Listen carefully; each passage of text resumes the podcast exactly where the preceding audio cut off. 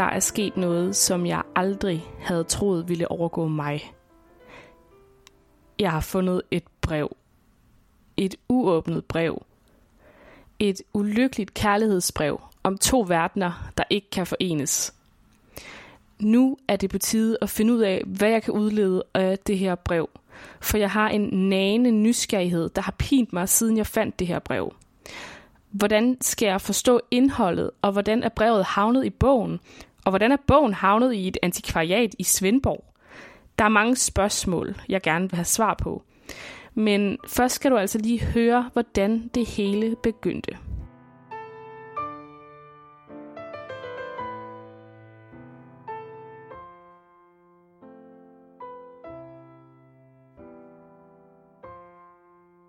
Det er en varm sommerdag i 2013.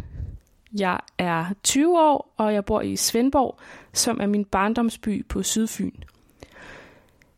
På den her sommerdag i juni, så går jeg rundt i byen og kigger i butikker med en af mine venner. Som så mange andre gange før, træder vi ind i antikvariatet Æseløret. Der er tusindvis af bøger over det hele i alverdens genre. Og jeg trækker så på et tidspunkt en bog ud af reolen. Og det er Knud Romers roman. Det er faktisk hans debutroman, Den som blinker er bange for døden. Og da jeg så tager den her bog ud af reolen, så er det som om jeg får øje på noget mellem siderne, som er for stort til at være et bogmærke. Og jeg opdager så, at det er et brev. Jeg har fundet et brev. Hvor heldig har jeg lige lov at være. Jeg går lidt i panik og skynder mig at se mig omkring. Øh, der er ikke nogen, der kigger på mig heldigvis. Så jeg hapser brevet. Jeg putter det ned i min taske lynhurtigt og gør klar til min ven, at vi skal gå nu. Vi smutter så ud af døren, og min ven virker lettere befippet over, hvad det er, jeg har gang i.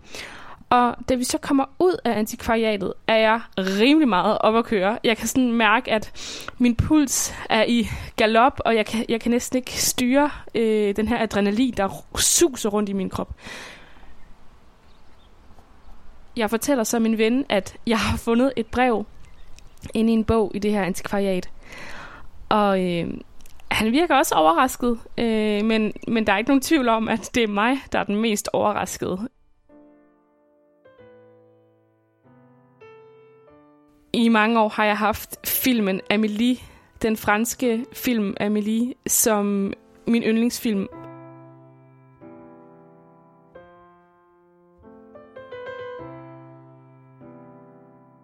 Og i den her film handler det om, at Amelie, hun finder en hemmelig skat på sit badeværelse, som er nogle små legesager, øh, en dreng har leget med, da han øh, boede i det samme hus i 50'erne.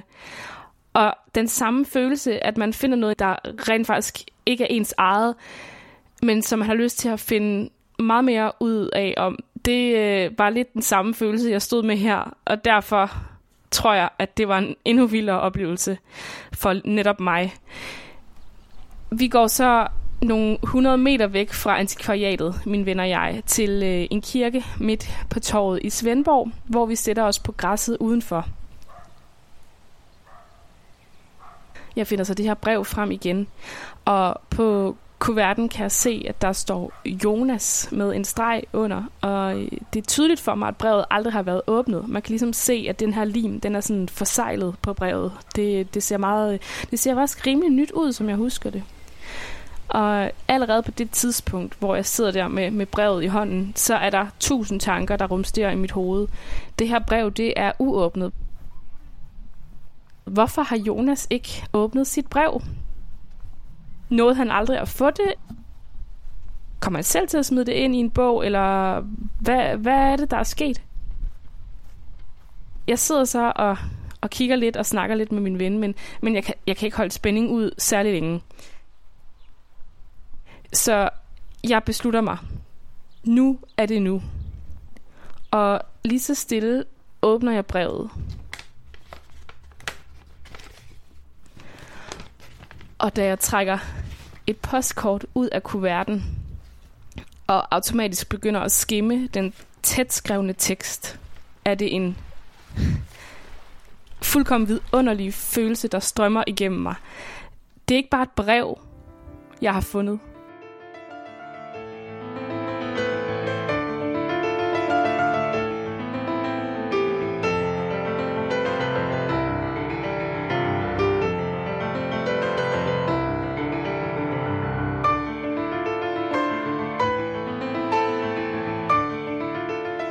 Det er et brev om to verdener, der ikke kan forenes.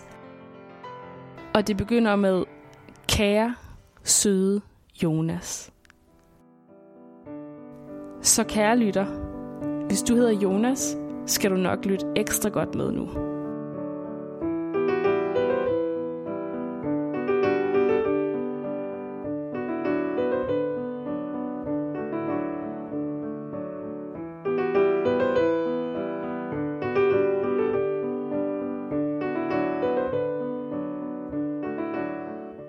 Lytter til brevet, episode 3 af 3. I denne episode af brevet kan du høre, hvad forfatter og debattør Knud Romer siger til, at det var i netop hans bog, Den som blinker er bange for døden, at jeg fandt det uåbnede brev til Jonas fra C.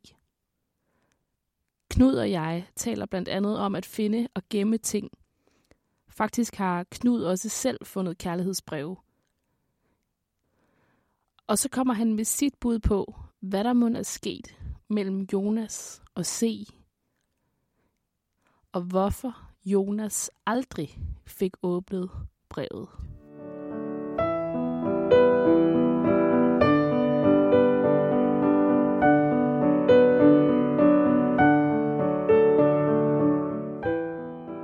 Jamen, jeg hedder Knud Romer, og jeg er forfatter. Øhm, og jeg har lige skrevet en novellesamling, som hedder Den svenske kongens hemmelige marmeladeopskrift, som kommer her til marts 2021. Vi lever jo vores liv i de historier, vi fortæller om det. Jo, ikke? det der har vi jo allerede, vi er jo omvandrende romaner, det er jo den, der er jo ikke historie. Det er jo noget, vi skaber. Folk tror altid, altså, folk glemmer de mest fundamentale ting og tager dem for givet. Og derfor undrer de sig ikke over dem, fordi vores liv har ikke nogen udvikling og nogen historie. Det er år, år, år, år, år. Det er den måde, vi strukturerer det på. Vi strukturerer det i forløbsmæssigheder, og jeg kommer herfra, jeg skal derhen, der er modstand, der er triumfer, der er nederlag, der er venner og fjender, og så langsomt så vi lever simpelthen vores liv i de historier, vi fortæller om det. Hvordan det så gør for eksempel, at man tilfældigt krydser vej med en anden historie, og langsomt så væver der sig sådan et, et meningsfuldt tæppe af ting, der ikke betyder noget i sig selv, hvor tingene pludselig antager betydning, og der danner sig langsomt et billede i det her tæppe. Ikke? Lidt ligesom hvis du kigger op på stjernehimlen. Det er jo bare kaos, det er jo bare virvar af prikker. Men hvis du, så kan du jo så finde mønstre, det er mønstergenkendelse, ikke? så kan du tegne streger, og pludselig er det Orion. Og Orion, det er en gud, og han, han har en historie. Så kan du pludselig få stjernehimlen og jorden til at hænge sammen i myter og sådan noget. Ikke? Altså det, det, det handler det meget om. Mm. Og den her historie handler om, at jeg, da jeg var 20 år, var inde i et antikvariat i Svendborg, ja. hvor jeg øh, tog din bog ud af hylden, den som blinker er bange for døden. Øh, og så kunne jeg se, der lå noget derinde, som var for stort til at kunne være et decideret frimærke. Mm. Og så ser jeg så, at det er et brev. Og øh, der står Jonas på, på den her kuvert med ja, en streg under. se. Ja. Nå, hvor er det fint. Ja, og så tager jeg det her brev. Det er med blyant. Er det ikke kuglepind? Det kan, jeg kan ikke se, jeg tror, det er kuglepind. Okay, jeg ja. tror, det er kuglepind. Så tager jeg det her brev, og ja. så, øh, så går jeg ud af butikken. Og det var uåbnet. Du er en tyv. Jeg er en tyv, men, ja. øh, men nu er jeg en tyv, der formidler min øh, galskab videre. Var du, hvad, hvad, hvad tænkte du, da du åbnede det? Var du spændt? Da jeg åbnede det, altså, jeg var...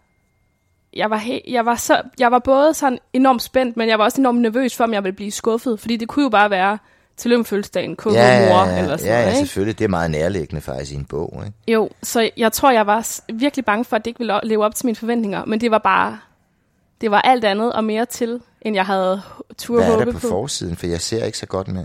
Nej. Nå, øh, det er jo Venus der. Det er Venus fra Milo, der ja, har sådan nogle øh, komiske, store, googly eyes på. Så Nå. det er sådan en form for kunstcollage. Ja, ja, ja. Øh, og så er der nogle, en masse dyr og, øh, og det liv. Det er og... barberpapper, det der, og der er en sand, og sådan noget, fint.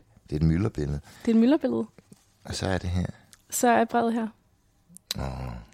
Er det ikke dateret? Det, det er ikke dateret, Nå. men øh, altså, jeg, jeg kan se, at postkortet er trygt i 2007. Det er et go-kart. Go og jeg fandt det i 13, så det har været mellem 7 og 13, at det er skrevet. Ja.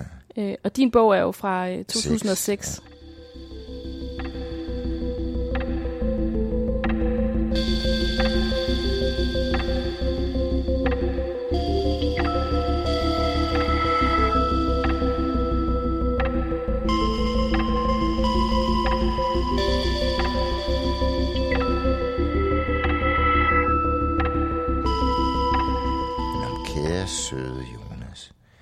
Rigtig, rigtig god tur til Prag.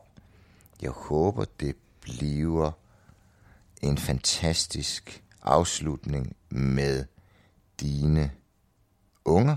Mm. Ikke lunger.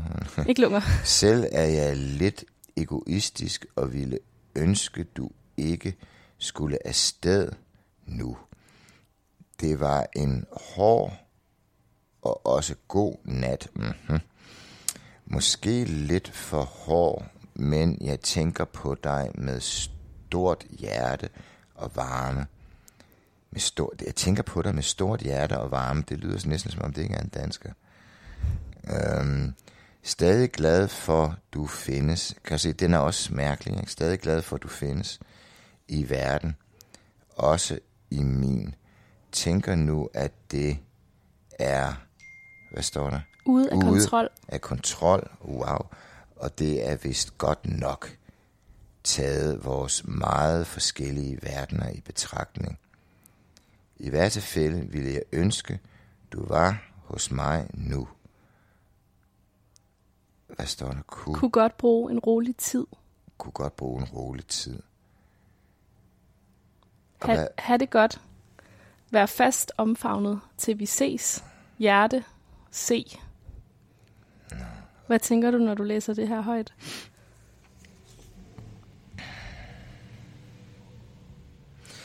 Jamen, hvor pokker er han rejst hen? Fordi det er jo et brev, som man skulle mene, hun ville sende. Men samtidig så står der jo Jonas. Så det, ligner også lidt et brev, man ville aflevere, ikke? Altså, normalt ville man ikke skrive Jonas på et brev sådan der. Så vil man skrive Jonas efternavn, adresse og sådan noget. Mm. Så jeg tror ikke, det har været meningen, at det skulle sendes. Nej. Jeg tror, det er, at hun ville smide, give ham. Men han har jo rejst sin vej, ikke? Det lyder, som om han er taget sted, ikke? Jo, men der står, at han skal til Prag, og så kan man jo komme med sin øh, historie om, Ja, hvad, han, hvad men skal han, han, er lave jo i Prag. gift. Han er jo en mand, der har været gift Men når der nu står dine i unger, gåseøjne. hvor, i ja, gåseøjne. Så kan han også være læger Ja, præcis. ikke? Øh, med dine unger. Men, øh, men han er, det, altså, det, det er jo ikke helt unge, vel? Hvor unge tror du, de er? Hvor gammel tror du, C er, når hun har skrevet det her brev? Ja, hun er ikke så gammel. Han er ældre end hende. Det er helt sikkert. Hvorfor siger du det? Fordi sådan noget skriver du ikke. Øh, det, det, er meget, det er meget naivt. Øh, Hvor ser du øh, naiviteten henne? Jamen, over det hele. Altså, det, I det hele taget at skrive sådan noget her, øhm, der, der har man en vis alder, når man artikulerer sådan nogle følelser og sådan nogle, du ved, øhm, usikkerheder og, og længsler og, og øhm, det er sådan meget usikkert og, og følsomt og fa- lidt famlende, ikke også? Hun, hun ved ikke rigtigt. Mm. Altså, jeg, jeg vil ønske, at du var hos mig nu, og kunne godt bruge en... Men, men det lyder også som om, at det er noget øh, fast om favne. Altså, det, det, det som er så mærkeligt, det er, at det, det lyder lige midt imellem afsked og, øh, og, og glæde til gensyn, ikke? Mm. Altså, det er som om, han er, han er taget afsted, og selv er jeg lidt egoistisk og vil ønske, at du ikke skulle afsted nu. Ja. Det lyder også som om, det er begyndelsen af et forhold, ikke? Mm. Altså, Hvor længe tror du, de... Altså, hvis du bare lige skal sådan gætte dig frem, hvor lang tid tror du, deres relation har varet? ah, men du skriver ikke, kære søde Jonas, rigtig, rigtig god tur til Prag, og dine unger og sådan noget, ikke? Stort hjerte og varme. Der findes i verden. Også min. Jeg tror, de har kendt hinanden i et halvt år, sådan noget. Mm. Måske. Tre, tre måneder. Ej, et halvt år. Retoriker Barbara Steffensen, hun tror, at ham her Jonas, han skulle til Prag for netop at afslutte et andet forhold, hvor der har været nogle børn indblandet på en eller anden måde. Det kan sagtens være. Tror du også, det var derfor, han skulle til Prag? Eller var det bare en øh, afslutning med en gymnasieklasse, som så bliver betegnet som øh, dine unger? Jeg tror ikke, at hvis han havde... Altså, han er ikke gift i hvert fald så. Fordi så skriver du ikke dine i gåsøjne, selvom at det er en anden kvindes. Og jeg tror ikke, man kalder det unger. Det vil man skrive børn. Hvis det var sådan biologisk børn? Ja, og hvis det var et ægteskab, eller han har et forhold til en anden kvinde, som har børn fra et tidligere ægteskab og sådan noget, mm. tror jeg ikke, man vil skrive gåseøjne dine unger. Så der tror du mere, det handler jeg om, tror, at det, det bliver en fantastisk afslutning med dine unger. Det er jo ikke nogen fantastisk afslutning med dine unger, hvis han er, er på vej tilbage for at afslutte et Nej, det er, kærlighedsforhold. Det er det nok ikke. Nej, det er, det er en afslutning på et eller andet forløb, hvor mm. de tager til Prag.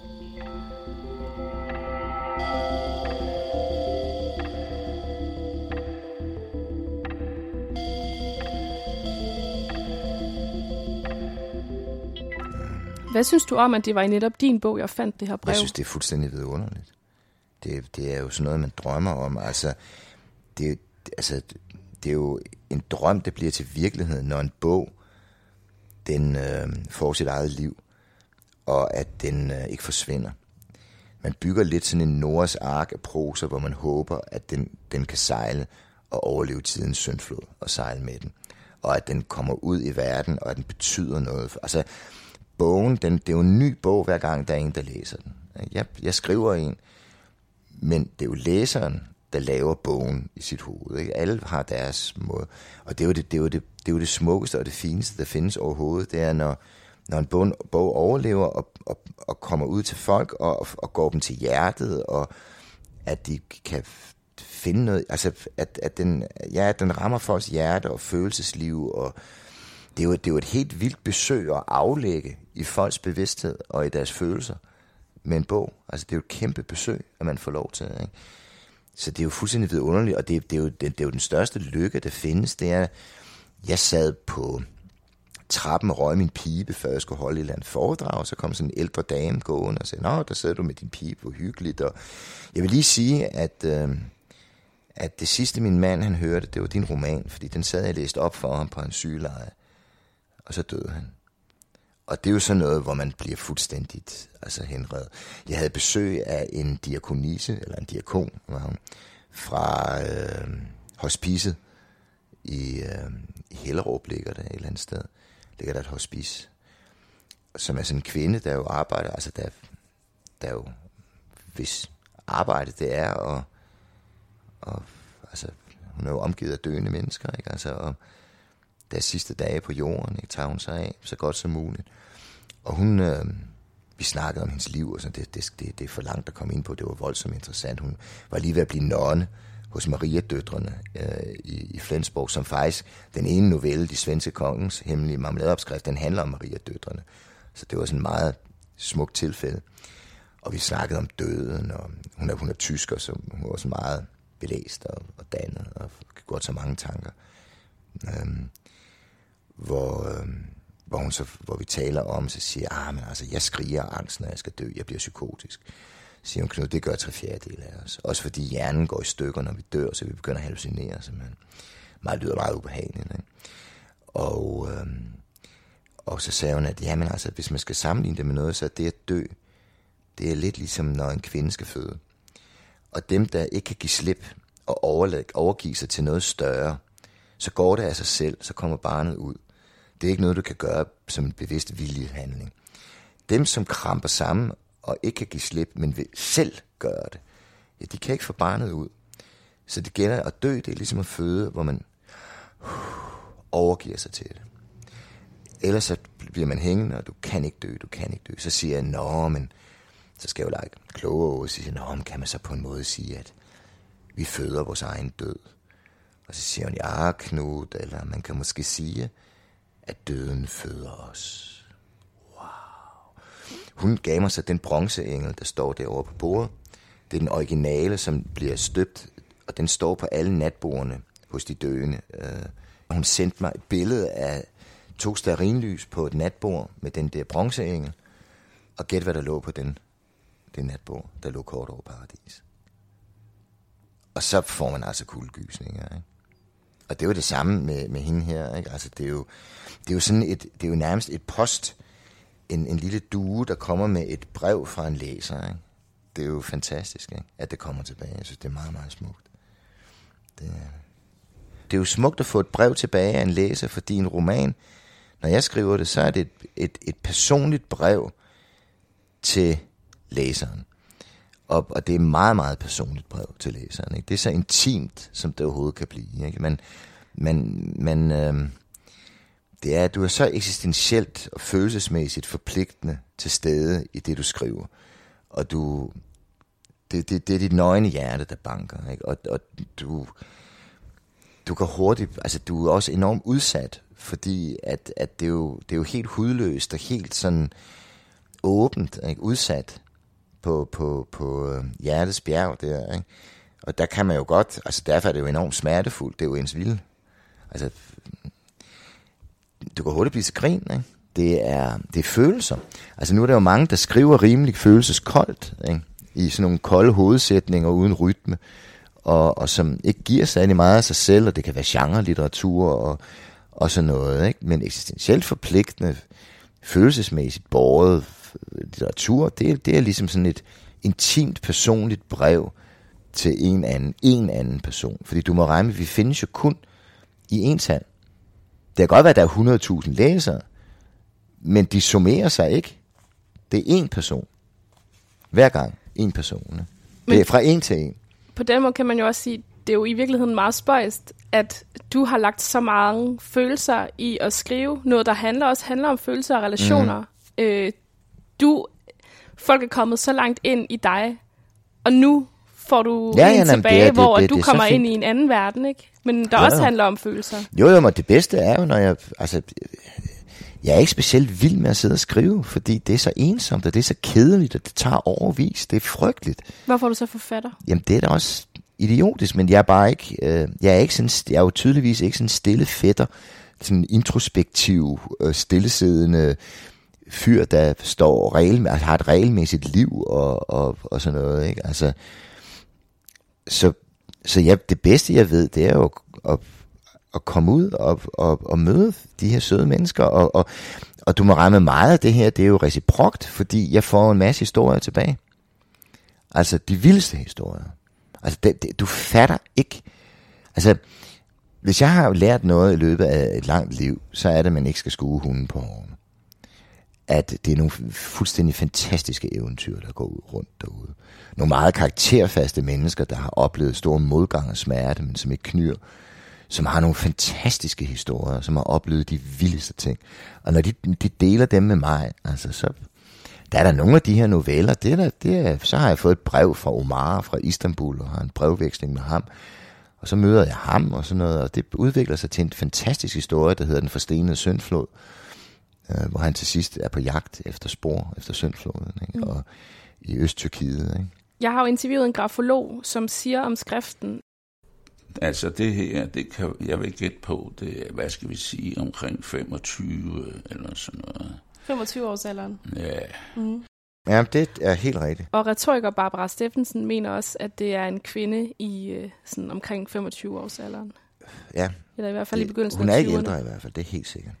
Og det er, ud, er det ud fra hendes øh, skrift, skrift og sprog? Og, ja, det? ja. Mm? Og der er noget af det, som er sådan lidt... Jamen, det er en meget, meget dansk skrift, det er der altså. Hvorfor synes du, den er dansk? Altså, jamen, er det, jamen, er det, skriften, det, man, du kan se, det er en pige. Du kan se, det er en pige. Hvorfor kan du... Er det, fordi det er så sirligt skrevet? Jamen, det er blødt. Mm. Altså, det er jo formskrift, ikke? Altså, det er en form for skråskrift som formskrift, ikke? Da jeg var ung, der skulle drenge skrive skråskrift, og pigerne skulle skrive formskrift. Hvis du skrev formskrift som dreng, så var du homoseksuel, og det var ikke noget godt dengang. Men det er en, der har skrevet meget. Det sagde retorikeren også, ja. at hun tror. Jamen, det kan du se på den måde, bogstaverne hænger sammen på. Jeg tror, hun har skrevet dagbog. Ja. At hun er vant til at være i kontakt med sine følelser på ja, den måde. og, og, og, og skrive følelser om det. Og det, det gør også, at du har sådan en skrift. Altså, hun har skrevet meget. Mm. Jeg tror, hun har skrevet meget dagbog. Hun har også lavet sådan sin egen vending med det der at være fast omfavnet til vi ses. Mm, mm. Som også er, det er jo hendes eget sprog. Det er jo ikke en vending, man kender. Nej, nej, det er poetisk. Mm. Det er meget fint. Men det gør jo også, at hun er sårbar.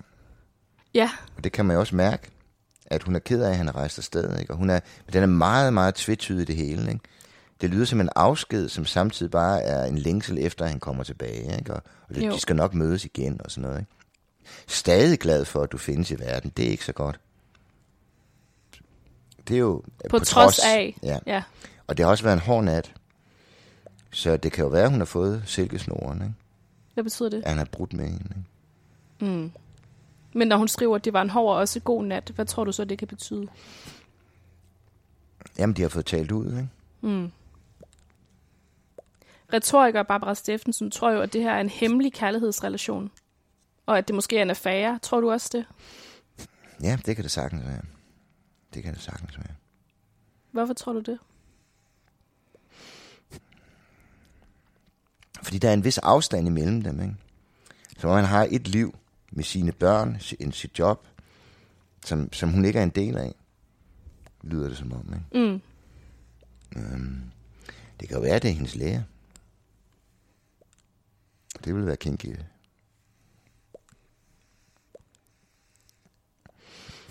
Tror du, det er C's bog eller Jonas' bog, den her, øh, den som blinker og bange for døden, som jeg fandt den i? det er hendes. Det er hendes? Ja, fordi hvis han, hvis, han, hvis han får et brev, og ikke åbner det, så er han et røvhul. Og der er ikke nogen røvhuller, der læser min bog. Det er det ikke. Den, den, den, den selekterer, den er et filter.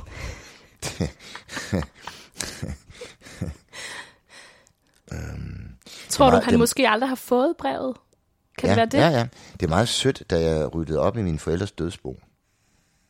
Så ryddede jeg også op i, i mit børneværelse, som stod tilbage med alle mine ting. Um, og det er jo ligesom sådan en arkeologi, hvor du går tilbage i tiden, ikke? og man investerer jo som barn alle sine nærsanselige oplevelser og følelser, det, det, det investerer du jo i Lego-klodserne og i glansbillederne. Når du så ser dem igen for første gang, så kan du ligesom sådan en bi suge følelserne ud en sidste gang, dem du investerede, da du var lille, når du ser cowboy-figuren for første gang. Så, det er lidt ligesom i den film, der hedder Amelie. Har du set den? Ja, ja. Er der, er der sådan noget der? Det var lidt den følelse, jeg havde, da jeg fandt det brev. At ja. man finder en, Altså, man finder en skat, der, øh, så, skal man, så laver man selv historierne i hovedet om, hvordan kan den være havnet der, ja. og de minder, og der, der nu ligger i Og tingene. der fandt jeg et, et brev, jeg havde skrevet, hvor jeg selv havde lavet kuverten af sådan et kareret hæfte, sådan et kladehæfte. Med, med klisterstræmen havde jeg lavet en lille kuvert. Så kunne jeg, den havde jeg ikke, det havde jeg ikke sendt afsted. Der stod til Sjane. Hvem var det? Ja, og det var, det var en pige i min klasse. Og øhm, så åbnede jeg det, og derinde, der havde jeg så med maskine, med, fordi det skulle, uh, maskine, øh, skrivemaskine, ja. som hoppede rundt, havde jeg skrevet, kære Shanne, jeg håber, at du, øh, altså det, det var meget, det var ekstremt barnligt, ikke? Øhm, øh, velkommen til min fest, og øhm, øh, kys fra Knud, Knud plus Shanne plus Knud, hjerte med pil igennem, som jeg så havde tegnet med rød. Og det var et brev, jeg aldrig sendte, og også en fest, jeg aldrig holdt. Men det var meget, det var sådan lidt her. Hvor gammel tror du, du har været, da du skrev det brev? Det ved jeg sgu ikke. Jeg har været i 6. klasse og sådan noget, ikke? Vidste hun godt, du kunne lide hende? Ved du jeg kunne lide de fleste piger.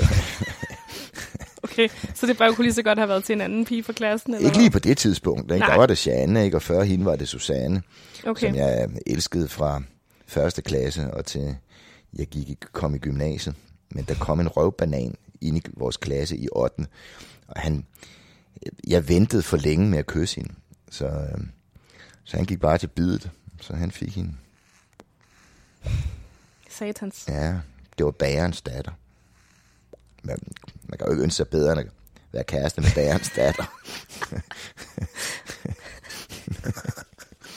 og så boede hun der på første sal over kringlen. Man stod altså der. Jeg kom altid på besøg til hende om søndagen, og man skulle være helt stille, fordi hendes far sov jo, fordi han var bager, så han sov om dagen, så man skulle liste rundt i lejligheden. Mm. Der sad jeg hver søndag på hendes skibsbræk, og skibsbræk så overvejede, at man skulle kysse hende. Og et godt råd til dine unge lyttere på Radio Loud, det er 5 sekunders reglen. 5 sekunders reglen. Ja. Det er, at du må simpelthen ikke vente. Altså, du skal... Hvis der er en, du kan lide, så, så se hende i øjnene. Og hvis du kan... Man skal selvfølgelig ikke være psykopat. Men hvis du kan finde et eller andet i øjnene, som smiler tilbage til dig, øhm, så kys hende. Og hvis hun ikke vil have det, så skal hun nok gøre opmærksom på det. Og så lad du være. Men for hvert sekund, du venter, der bliver din skygge længere. Det, det, det som er så mærkeligt, det er jo, at det man, det man ønsker, er jo i virkeligheden den andens begær. En ting er, at du begærer en, du vil have, men det man begærer, er jo, at den anden begærer en. Ikke også? Og hvis der kommer en hen til dig, som kigger forelsket på dig, så føler du dig smuk, du føler dig begæret. Det er en dejlig følelse. Og hvis, hvis en altså, kysser dig, så er det jo en, som virkelig godt kan lide dig. Og som har handlekraft, og som vil have dig. Og det er jo, det er jo noget.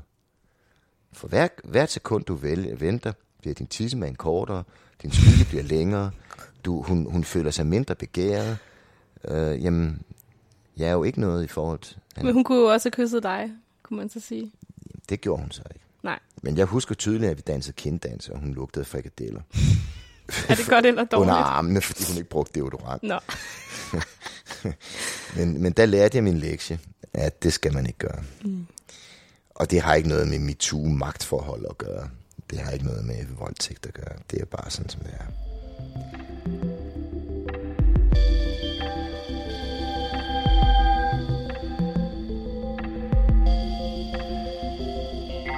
Jeg har jo også interviewet ham, der har ejet det her antikvariat Æselyret i Svendborg. Ja, og, er du vild.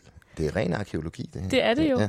Han havde det her antikvariat i 20 år, og han har også selv gennem tiden fundet en masse spøjse ting inde i bøgerne. Altså, han har fundet en pistol, han har fundet nøgenbilleder. En pistol? Ja. Og jeg har selv fundet altså alt. Alt. Fra penge til ja, nøgenbilleder til alt det imellem. Ikke? Og så har jeg fundet øh, en pistol en gang. Bogen, hvor skåren ud, der lå der sådan en, øh, den der, hvad hedder den, p- øh, den gamle politipistol. Okay. Og et magasin. Så har jeg faktisk fundet på et tidspunkt børnebilleder, der var i. Altså børnepornografi? Ja, ja. Nej. Det er faktisk egentlig nogle anholdelser, de her ting, tror Er jeg. det rigtigt? Ja. Men har du nogensinde selv fundet noget inde i øh, en bog? Som for eksempel et brev? Nej. Øh, der har jeg egentlig været ret uheldig. Altså, jo, jeg har jo sådan af til fundet udklip og sådan noget fra aviser, ikke? Og som regel er det jo en anmeldelse, ikke? Øhm, eller noget om forfatteren, eller så. Mm. Nej, der har jeg ikke været særlig. Det, det er lykkehjul, det har jeg sgu ikke smilet til mig. Hvad med, hvis man ligesom ser omvendt på det? Har du selv lagt ting ind i bøger? Ja, det har jeg. Hvad har du lagt ind i bøger? Ting, som ikke måtte findes. Det er nok også derfor, der lå sådan nogle kriminelle billeder i en bog, ikke? Jeg kan huske, at... Øh, nu, nu er det så, fordi du snakker om porno, og hvad hedder det? Da jeg var lille, altså jeg var vokset op med 1800-tals moral, ikke? Og hvis der var noget, der var forbudt, så var det sex. Er du crazy, mand, ikke? Og, øhm, og den her seksualforskning, ikke, den foregik jo meget, der var jo ikke internet og sådan noget, så det, det hvor fanden, der var et leksikon, ikke, hvor du kunne, der var en nøgen dame i, som man kunne åbne, så kunne man se ens indvold, det var ikke rigtig det, jeg var ude efter.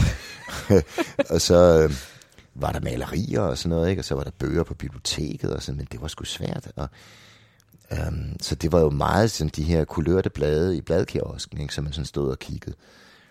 Og jeg var så generet, at jeg ikke turde købe ugens rapport, så jeg stjal det. fordi, og det var ikke fordi, at jeg egentlig, altså, det var mere fordi, jeg ikke, jeg kunne ikke... Var det blufærdighed? Ja, ja, jeg, var, meget- jeg er meget blufærdig. Og så, øhm, og så, hvad fanden skal jeg, så tager jeg det med hjem, det er jo, det er jo livsfarligt, det jeg gør her, ikke? altså hvis det bliver fundet, ikke? Så hvad fanden skal jeg gemme det hen? Så gemte jeg det i en plade, i sådan nogle LP-plader, som det hed Ja. dengang, vinylplader. For der var jeg helt sikker på, at min mor ikke, dem, dem, der kom hun ikke. Så er jeg så uheldig, at den dag jeg ikke er hjemme, så kommer en af mine venner forbi og vil låne plader. Og så går min mor op og henter dem, og så ryger det der, de der rapportblade ud af min, af min plader. Da jeg så kommer hjem, så har hun ret min seng, og så har hun lagt de der rapportblade, har hun åbnet dem, og så har hun lagt dem oven på sengen. Og så talte hun ikke med mig i en uge. Men hun sagde ikke noget om Nej. det? Nej. Øh, Og det er noget, forældre ikke må gøre. De må ikke blande sig i deres børns seksualitet. Det er en overskridelse, og en, det er helt forfærdeligt. Jeg talte med hende om det faktisk, da jeg kom op i 20'erne ved spisbordet. Ikke fordi jeg sådan har specielt behov for at gøre op med en stakkels forældre. Ikke? Men jeg spurgte alligevel, hvad hun havde tænkt sig. Altså, det havde ikke været særlig rart. Hun kunne ikke huske det. Sådan er det jo altid. Den, der giver lusen, kan ikke huske den. Det er kun den, der får den. Ikke? øhm, Men men i bøger, altså der har jeg blandt andet lagt et øh, meget, meget sødt fotografi af, af min kæreste i 80'erne, Trine, som jeg elskede så højt. Hun var så sød, lyshåret. hvorfor skulle det billede ligge inde i en bog? Øh, fordi at hun øh, ikke havde noget tøj på. Ah, Og øh, fordi hun, hun, hun ligger lidt ligesom en lille havfru. Og ser så sød ud. Det var også fordi, jeg var, jeg var glad for hende. Så puttede jeg det ind, ind, ind, ind i en af mine yndlingsbøger. Der lå hun derinde. hvad var det for en bog? Øh, Malte Laurits Brigge af Rilke. Men øh, jeg tror nok, jeg fjerner det, inden jeg dør. Det skal ikke. Hun skal ikke ind på Ligger et det der stadig? Ja, det kan da godt være. Har du den her?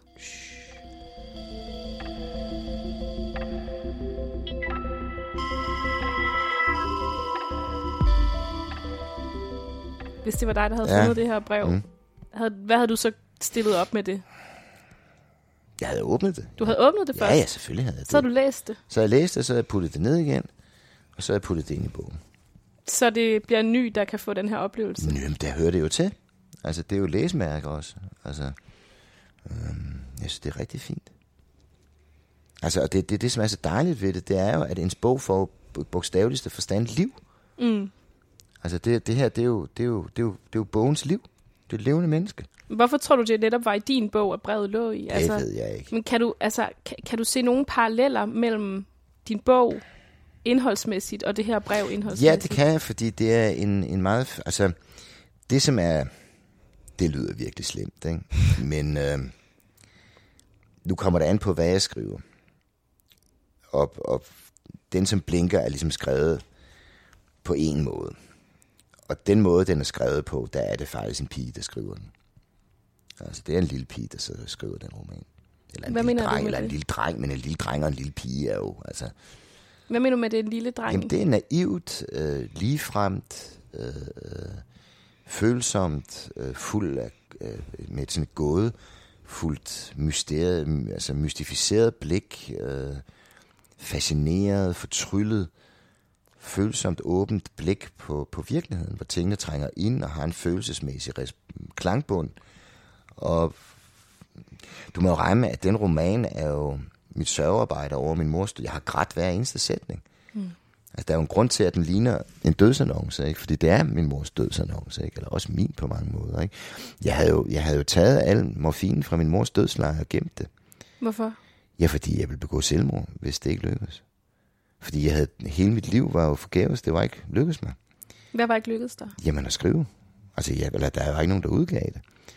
Og det her, det var ligesom, da min mor døde i 2004, så satte jeg pistolen for panden og satte nu eller aldrig. Og det var så den historie, jeg skulle skrive. Det var min mors historie. Ikke? Og den skrev jeg så følsomt og så smukt, som jeg overhovedet kunne. Ikke? Det, var mit afskedsbrev til hende. Og det var jo også, det, den handler jo om, at jeg vil gøre godt for ting. Ikke? Altså, for en gangs skyld gøre hende gældende på hendes egne betingelser. Hvem var den kvinde i virkeligheden? Ikke? Hvad, hvad, var, hvad var det for et menneske? Men handler det om, at det er hende, der skal leve videre i bøgerne? Eller hvad er det, det handler om? At hun kan komme til ord, Ja, øh, gøre sig gældende. Altså, du må regne med, at hvis du vokser op ekskluderet i, fra et samfund, altså, øh, så bliver der altid talt om dig. Du får altid påduttet en identitet og omgivelserne, en historie, en kultur. Ikke? Uh, nu, er det jo så, nu kommer de fra Syrien eller fra Mellemøsten, ikke? og de er alle sammen terrorister, de slår alle sammen deres børn, de er alle sammen undertrykkende, uh, kvinderne er ufrie. Altså, det, det, kender du nogen af dem? Har du nogensinde været hjemme hos dem? Ved du overhovedet, hvad du taler om? Nej, det er, bare, det er jo bare en projektionsflade for alle uacceptable aspekter af dig selv, bliver så hældt over som skraldespand i andre mennesker, som ikke kan gøre sig gældende på egne betingelser. De kan slet ikke aktualisere sig selv og deres kultur, deres mad, deres historie, hvordan de ser på det. Ikke? Mm. Og, og det er jo frygteligt. Det er ligesom at blive født uden mund. Så det her, det var, der åbnede jeg munden på min mors vejen og fortæller hendes historie på hendes betingelser. Mm. Men hun var så ikke i live til at Nej. nå det Nej. her? Hvad, ja. vil du have ønsket, hun havde nået at se, at du har udgivet den her bog, der handler om Ja, og jeg vil også ønske, altså jeg har jo hele mit liv var jo forgæves, ikke? Altså mine forældre var fortvivlede, ikke? og det blev ikke til noget. Og, så da det endelig lykkedes, og jeg, jeg mener for fanden, jeg får de gyldne lavbær for min debutroman, ikke? Øhm, der var sådan nogle kæmpe plakater nede på Østerport, som der så var en eller anden besjælet menneske, der havde taget ned. Da de tog dem ned, så spurgte hun, om hun ikke måtte få dem, og så kom hun og gav dem til mig. Og de var altså lige så store som, som den væg. Det er altså kæmpemæssige plakater. Ikke? Og dem rullede jeg så sammen og tog med ned til min far, og så lagde jeg dem i dagligstuen. Der kan man kigge ned fra spisestuen. Og sagde, se far, det lykkedes. Jeg har skrevet om mor, og det har fået det gyldne lavbær. Det lykkedes. Jeg er blevet forfatter. Og så sagde han, hvem er du? Jeg er blevet dement. Så det blev aldrig forløst på den måde. Ikke? Men blev det forløst for dig selv? Ja, til et vist omfang. Ikke? Mm. Ja.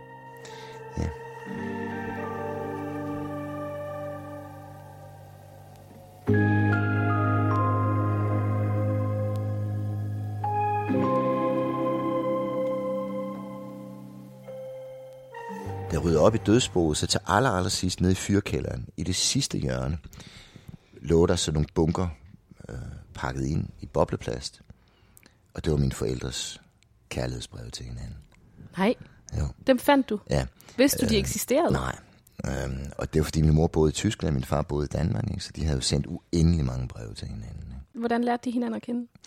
Øh, efter 2. verdenskrig, så øh, min mor kommer fra et gods i Østtyskland, og det mistede de jo, så de flygtede til Vesten. Ikke? Og, og øh, eftersom at de producerede elitefrø, sukkerroefrø frø på godset, så havde de forbindelser til Danmark jo, til de danske sukkerfabrikker. Så min mor kom til København i 1950, 1949, og der, altså med Arndt Jensen og de andre fra de danske sukkerfabrikker, de gav hende så et job. Og det var så desværre nede i Nykøbing Falster, hvor hun så blev sendt derned på laboratoriet. Ikke? Og det var ikke særlig smart at være en meget, meget smuk, blond, tysk kvinde i Danmark i 1950, ude i provinsen. Det var ikke sagen. Og, øh, men hun gennemførte, hun skulle sende pengene til hjem, ikke? og der går der så den her høje, flotte mand gennem byen, og det var min far. Og jeg sagde altid, hvorfor i alverden giftede du dig med min far? Hun kaldte ham altid for solguden. og så siger hun, at han havde både arme og ben. Han var en meget flot mand. Han var verdens smukkeste mand, han havde arme og ben. Der var jo ikke nogen, der havde arme og ben i Tyskland. Alle mændene var døde eller invalider. Ikke? Så da hun rejser hjem, da kampagnen er forbi, sukkerkampagnen, så er de i forbindelse med hinanden. Og bliver så forelsker sig og bliver kærester. Ikke? Og, ja. og så finder du deres kærlighedsbrev? Jeg finder dem så, ikke? ja. Jeg har ikke læst dem. Har du ikke læst dem? Nej. Har du aldrig tænkt dig at gøre det? Jeg ved det ikke. Jamen, jeg læste lidt i, i et par stykker. Og så øh, lød jeg til at gå ned. Hvad fik dig til at holde op med at læse i dem? Fordi jeg kunne mærke tonen, følelserne, hengivelsen mellem to mennesker, som ikke var mine forældre. Eller det er mine forældre, men det er også ikke mine forældre. Ikke? Det mærkelige ved forældre er jo, at de er Knud og Hildegard. To personer. Som ikke er mor og far. Det er to selvstændigt uafhængige mennesker, som har et forhold til hinanden, som intet har med deres forhold til mig at gøre, og hvor de heller ikke er mor og far. Jeg har dem liggende, fordi jeg samler på alt. Altså, Hvad samler du på? Jamen alt jeg, jeg kunne slet ikke overskue det dødsbo, fordi jeg ville ikke smide noget ud. Mm. Altså, jeg har jo selv samlet sådan nogle, du ved, markader, der er på gaver, fra mor til far, og fra Knud til mor og far, og, og hver eneste lille ting. Det er også fordi, at at skrive historier er jo tit, ligesom når du sidder med det brev her i hånden, ikke? det er jo også øh, mnemoteknik, forstået på den måde, at du glemmer jo ting, men når du så finder en ting, så er du tilbage i tiden. Ikke? Så er du i 1972, så sidder du ved spisebordet, så er du på anholdt, så er du på ferie, så, så det er jo også en måde, altså ligesom en Madeleine-kage hos Brust, ikke? Altså at den duften, smagen af kagen, fører dig, pludselig er du simpelthen tilbage i rummet, og kan huske det, ikke? Du mm. gør det nærværende, og sådan noget, så det er jo også en måde at, det er jo historie, og det er jo en måde at, historien er jo et stenbrud, ikke? Hvor, hvor man, hvor der er altså sådan dukker en tordensten og, og en forstenet søpindsvin og sådan noget op fra erindringen som sådan nogle klumper. Ikke? Altså det, det værste, der skete for mig indtil videre, det, det var, at jeg jo gemte det. Jeg havde to kældre her fyldt med, med alle de her memorabilier. Du kan også se, hvordan mit hjem er. Det er jo, bare, det er jo et stort erindringskultur. Ikke? Mm. Det er jo ikke andet end malerier og min mor og gamle sølvtøj og pis og lort. Ikke? Altså, det havde jeg så stablet op i kasser og ting og sager i kælderne, og så kom der jo det der skudbrud for nogle år siden, øhm, som jo satte hele Frederiksstaden under vand. Og, og jeg kan huske, at jeg sad, og det begyndte at regne, og jeg elsker, når det regner. Ikke? Så jeg havde tændt sterillys og lavet te, og, nej. og så regnede det mere og mere, og jeg tænkte, nej, hvor er det hyggeligt. Ikke? Og så på et vist tidspunkt, så regnede det simpelthen for meget. Altså det, det, og det er jo fordi, man ikke forventer det, så kan du ikke afkode det. det. Det skal ligesom over en vis tærskel, før at du forstår, at det her, det er ikke bare hyggeligt regn, der trummer voldsomt på ruderne, det er for meget. Og så kigger jeg ud, og så sejler hele Tolbogade. Og det, går, det løber ned. Der er jo masser af kælderbutikker her, ikke? og de er begyndt at sætte sandsækker op, og pludselig lægger jeg to og to sammen, og så tænker jeg, nej for fanden. Så løber jeg hen i kælderen, åbner den, og så står vandet allerede flere trin op. Ikke? Der er en meter vand. Og jeg bliver fuldstændig fortvivlet. Hvad gjorde du? Ja, jeg gjorde det, jeg ikke måtte. Jeg løb jo ned i vandet. Ikke? Problemet er, at elektricitet og vand er ikke særlig smart. Plus at kloakkerne jo flyder over, så det er jo fyldt med rottepis. Ej. Så hvis du, du kan jo risikere, hvis du rører ved vandet, og så rører dig op i øjet, så kan du blive blind. Du kan jo, altså det er jo giftigt, det der. Ikke? Og der løb jeg så skrigende, fortvivlet, i, i, i, i skrigende gråd løb jeg så rundt og kunne jo se min mors... Altså, det er jo århundreder, det er stamtavler, det er breve, det er dagbøger, det er... Det, det var hele min historie. Altså, og det, det flød på, at du, du kunne se skriften forsvinde i blækket, og jeg dykker jo ned i vandet og prøver at samle det op, og, og løber frem og tilbage, og prøver så at tørre det, og, og sådan noget. Ikke? Der kunne jeg så se, hvordan de her fotografier, det var meget smukt på en måde, ikke? Hvordan når de tørre, så bliver det ligesom sådan visne rosen, der, der sådan krøller sig sammen. Ikke? Der kunne jeg så se min mor og fars ansigter forsvinde. Ikke? Og, og frygteligt. Fik du reddet nogle af de Ja, ja, det gjorde jeg, men, men det meste af det er ødelagt. Ikke? Um, og faktisk, at, at det at skrive for mig, det er, at for, det er nøjagtigt det der. Det er forsøg, forsøg på at fastholde levet liv. Forsøg at fastholde erindringen og bygge Noras ark i prosa, der kan modstå tidens syndflod, der ikke går under, der sejler videre med historien, som holder fast på mindet om, om det levede liv. Ikke?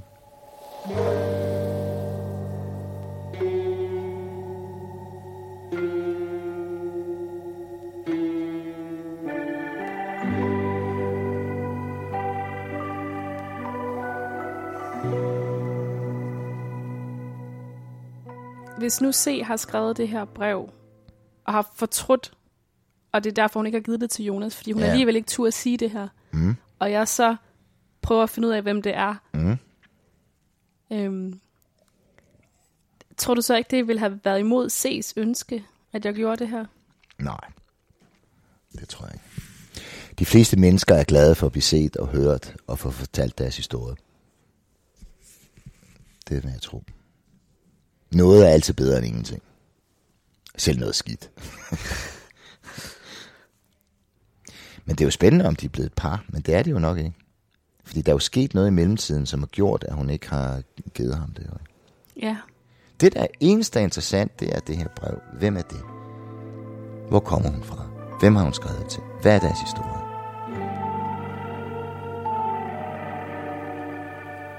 Det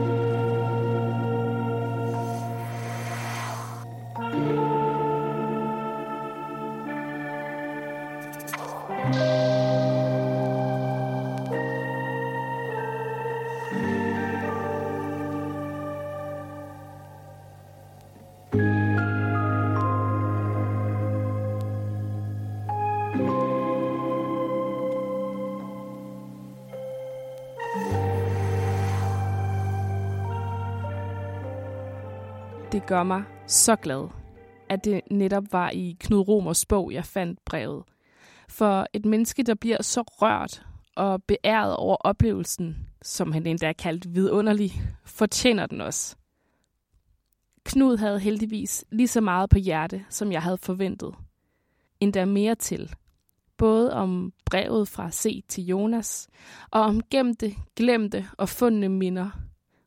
Og selvfølgelig om kærlighed og det at skrive om sine følelser. Uanset om man skriver en bog eller et brev, uanset om man går i folkeskole og kan lide en klassekammerat, eller om man som voksen har svært ved at indrømme sine følelser, fordi man mest af alt frygter at blive afvist. Som det måske, måske ikke er tilfældet med C i forhold til Jonas. Forbliver brevet et mysterie for altid? Måske. Måske lytter Jonas med nu. Måske er han sammen med C i dag. Måske har han ikke set C i mange år. Måske har han glemt C. Eller måske savner han C. Kære C. Christina, Carmen, Katrine, eller hvem end du er. Jeg er ked af, at du måske aldrig fik fortalt Jonas, hvordan du i virkeligheden havde det. Men tak, fordi jeg fik dine håndskrevne ord mellem hænderne. Nu kan historien om brevet leve videre. Og kære lytter, tak for opmærksomheden. Måske er nu det rigtige tidspunkt for dig at skrive et håndskrevet brev til en helt særlig person.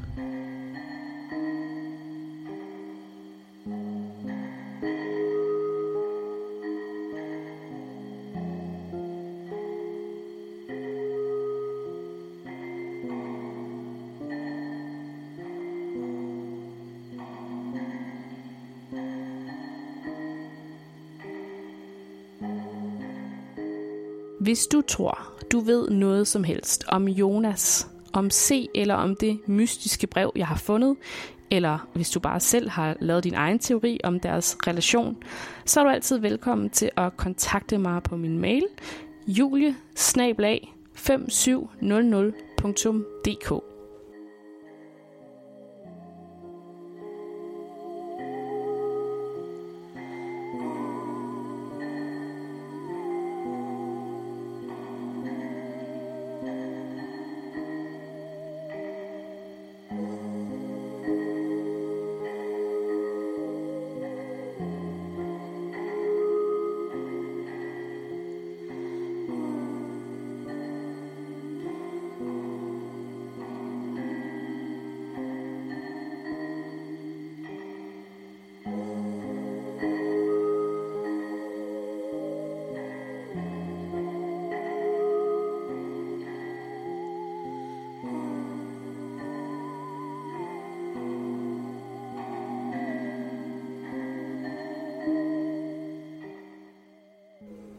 Brevet er produceret af mig.